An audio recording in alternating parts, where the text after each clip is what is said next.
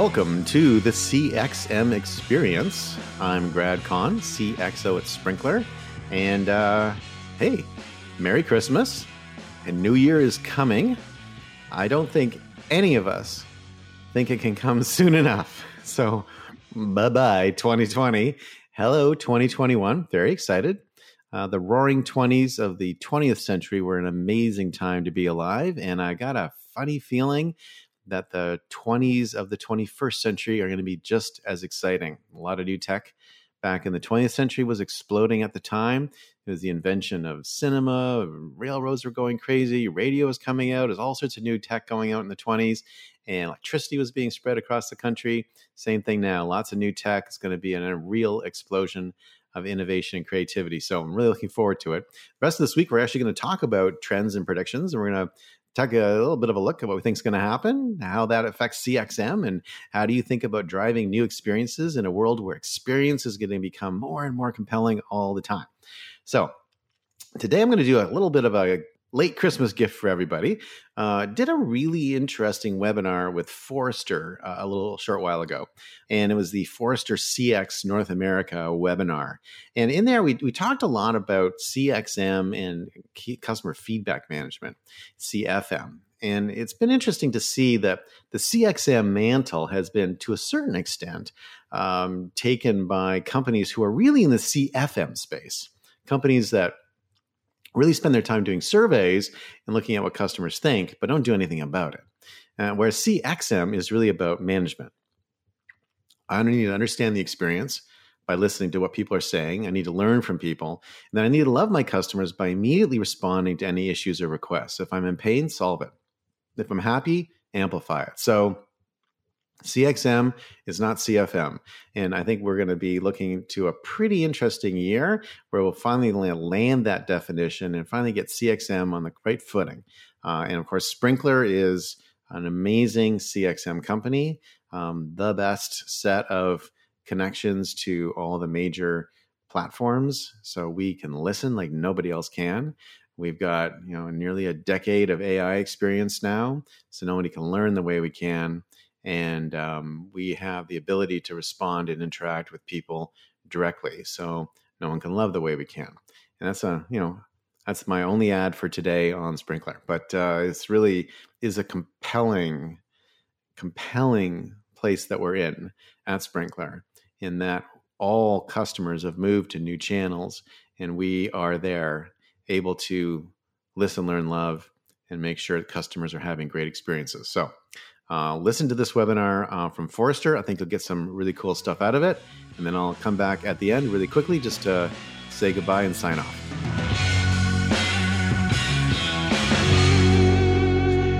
Welcome, everybody, to our really cool webinar today. We're going to talk about how to harness the power of real customer experience, life beyond customer surveys. Customer surveys have been a really important part of CX for a long time. But there's a new source of data that's even cooler that can be added to survey data to create really actionable customer experience. And today, customer experience is what it's all about. Customer experience has become the new brand. And in a world where everything's moving online, creating great customer experiences has become critical, strategically critical, for almost all organizations. So let me get into it. And if you have any questions, feel free to ping me directly. You have my Twitter address there at GradCon. I'm GradCon everywhere. You can hit me on Facebook or LinkedIn or wherever you want. Please connect with me. Please feel free to continue the discussion anytime. So Forrester's talked a little bit about something called survey fatigue. And I think Forrester is really leading the way in customer experience. And this idea of survey fatigue is real. Companies are struggling to get customers to respond to surveys, and they really need that data, but it's just too much. And I don't know what you feel like on a day-to-day basis. This is, I find, particularly egregious in the mobile context. I feel like a lot of these are programmed on desktops without thinking about what the mobile impact is, but it's pretty overwhelming. And quite frankly, most of the time I'm just like, I got to get rid of the screen. I got to move on. So the quality of feedback is low, and the response rates are going down all the time. That being said, there's still an important and legitimate place for surveys, but the answer to lower survey response rates is not to send more surveys to people. In fact, if someone is regularly dismissing a survey without completing it, I would argue you should probably not serve a survey to that person in the future, because clearly you're already negatively impacting their experience because they're dismissing it, right? If people do respond to surveys, then okay, keep giving them surveys, that's cool. And there are people who like to fill out surveys, there's nothing wrong with that, but there may be other ways of getting information from people. If you think about sort of where people have moved, and what I think is compelling over the last quarter is that the world's really changed radically. And I was so funny because, you know, less than a year ago, I spent a lot of time talking to companies and saying, you know, it'd be really great if you could sort of start using these modern channels. And the reason I would say that is that their customers had moved to those modern channels. And so, and it was funny, there's like a lot of arguments and a lot of, I don't know, and are they gonna really be big? And I'm not sure, and but we've got email, and there's just, it was very resistant. What's interesting today is that people have moved past that. Clearly, the modern channels are the communication wave of the future. I love not having to convince people that anymore. And so what you see is you see surveys as sort of one channel that people have been using to get customer experience and feedback. But now there's all these other channels. You know, there's 24 different social platforms out there.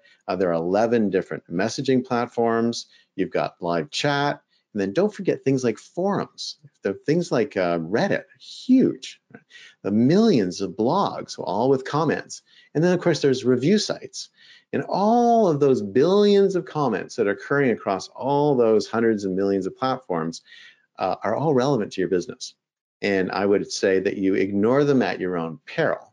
The thing that makes it challenging is that all this data is unstructured and it's unsolicited. So what's beautiful about surveys is that you structure your questions. You can make them, you know, toggled and radio buttoned and you know, multiple choice, and you can very easily process that data. And you can put that into the kind of structured databases that most people tend to have in their CRM systems.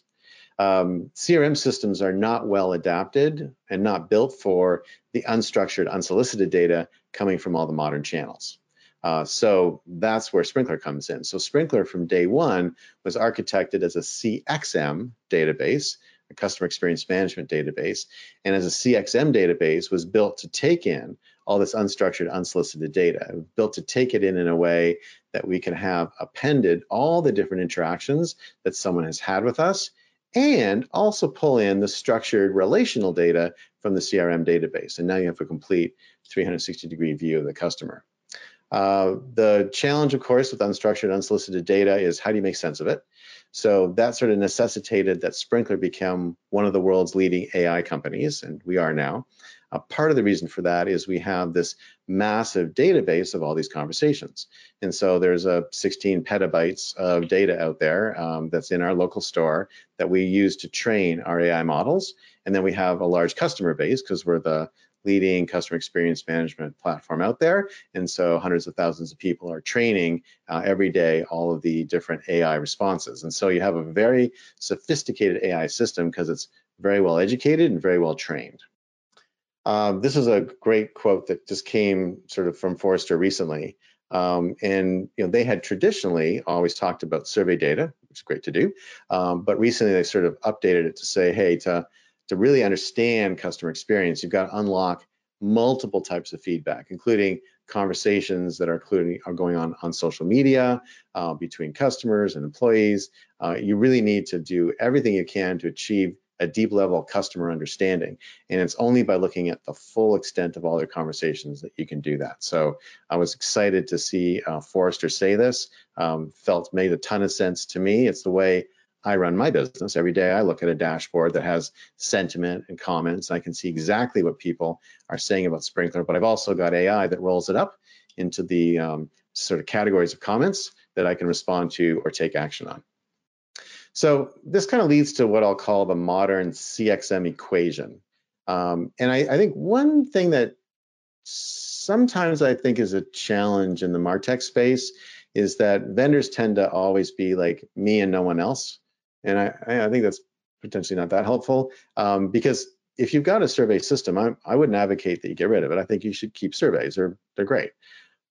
you know that not everyone is responding to the survey. So you need to add in this unstructured, unsolicited data that you can get from Sprinklr. And the other thing that would be, I think, potentially critical that is often ignored too is that I think one of the challenges of the survey mindset is that the survey mindset leads to a reporting function, right? So you do the survey and you get the report. And it's like, this is how people felt, and then you decide to change it. What's kind of cool about this unstructured data is that much of it's real time. So if someone says, you know, I'm having a bad time right now, or this company is making me sad, in many cases, you can actually respond and fix the problem while it's occurring. And you just think of yourself as a customer. Wouldn't it be amazing when you're having a bad customer experience to have it fixed in the moment, as opposed to having to get a letter or someone apologizes 2 weeks later? It's just not nearly as satisfying. And so one of the other very important parts of Sprinklr is that, you know, we allow people not only to listen to what's going on, but also then to actually be able to respond and really love your customers in a way that shows you're listening and understanding what they're saying and getting back to them. So this modern CXM equation is, you know, CFM, customer feedback management, which are the survey companies, the listening to the unstructured stuff, having actionability, and that's CXM. And I think the M is particularly important, actionability, driving the management of it. One great example that I love to talk about is McDonald's, and in addition to being very delicious and a reasonable part of my diet, I also drink McCafe every morning, Keurig McCafe, excellent coffee. So McDonald's has had a bit of a problem because they had been using surveys and pretty traditional techniques to try to understand what their next menu item would be. And the challenge is that people will often misrepresent what they think they should be eating. And that's actually getting worse. People are more and more political about their eating habits.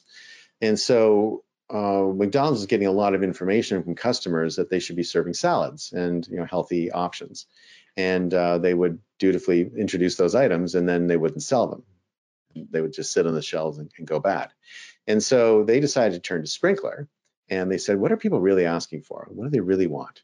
And what they found were thousands upon thousands upon thousands of people. And they went actually back 5 years, which you can do in Sprinklr, and you've got the sort of full fire hose. So they saw all the comments going back 5 years of people saying things like, oh, it's midnight, I'm super drunk, and I really need an Egg McMuffin. Or, oh, it's the afternoon, and I just need pancakes today. This is a day when I needed pancakes. Or why can't I have hash browns with my Big Mac? I love hash browns. And so they saw a number of things. Number one is people asking for breakfast items all during the day. And number two, they saw which breakfast items they were specifically asking for. And so there had been, you know, for many years, people thought, wouldn't it be great to have McDonald's breakfast all day? And it was always slightly irritating to get there at, you know, 10:31, and they wouldn't serve it to you even though it was right there and they still had it in the refrigerator. But they had never been able to go to management and say, here's the scope of demand and here's specifically what people want to buy. And so they did that, and management's response was great, go launch it, but don't spend any money in advertising. So this was a Sprinklr and PR launch. And what they did is they went back to the people who had said, I really wish I could have pancakes in the afternoon. And sometimes it was years later. And they would say, hey, guess what? We've got pancakes for you. And what happened is the retweet rate was extremely high because people were so blown away that McDonald's was even listening to them. And none, like listening, number one. Number two, actually responding with what they had requested is amazing. And so that created all sorts of amplification. That made this a top trending item on Twitter and other platforms as well. And so when that happens, the mainstream media picks it up, right? So then it becomes amplified in the mainstream media. They're like, hey, what's going on? What's this sort of Twitter storm happening around McDonald's? And then if you remember that all day breakfast lunch, it was on all the morning shows, everyone was talking about it. It was like a super big deal, and McDonald's really had to spend almost nothing on it. And so it's really, and it was like an event that caused billions of dollars to be added to McDonald's bottom line. And it all happened by listening and learning what people wanted. We like to call this system listen, learn, and love. I love this sort of way. I like the alliteration. Obviously, it's classic sort of marketing alliteration, but I think this idea of I got to listen to what someone's saying, I have to learn from it so I can make context around it. And then I love them by showing that by hearing what they've said, I respond to them in a way that's relevant. And if you think about it, this is not dissimilar from a relationship you might have, right? So you might have a relationship with someone, and if you don't listen to them, or if you listen to them without really hearing them, right? Because people rarely say exactly what they mean. And if you don't respond in a way that shows that you love them, that you understand them, it's difficult to make that relationship work, certainly long-term. But the same thing applies to a brand. And a brand and a customer have a relationship. And brands need to do more relationship building like this than they have to date. So that's modern CX. I think it's got a very cool future in front of us. I actually couldn't be more excited about the next few years. I think companies have fully embraced digital transformation. They've also fully embraced something called CX transformation. So customer experience transformation is a necessary part of the digital transformation journey. And in order to really transform customer experience, you need to understand what your customer's experience is right now and what they are looking for. And so the only way to do that is to listen to them, to learn from it, and to love your customers back. Thanks for listening. I hope you enjoyed that. Do you think that this difference between CXM and CFM is really important? Because I don't think it's just sufficient to hear what people are saying. You know, in fact, I would say that the standard going forward will be that customers expect you to act on their issues immediately. And if you don't, they're going to switch to somebody else who will.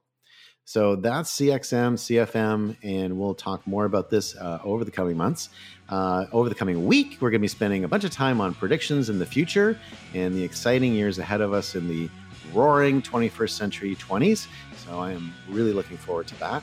And for today, that's it. And I will see you next time.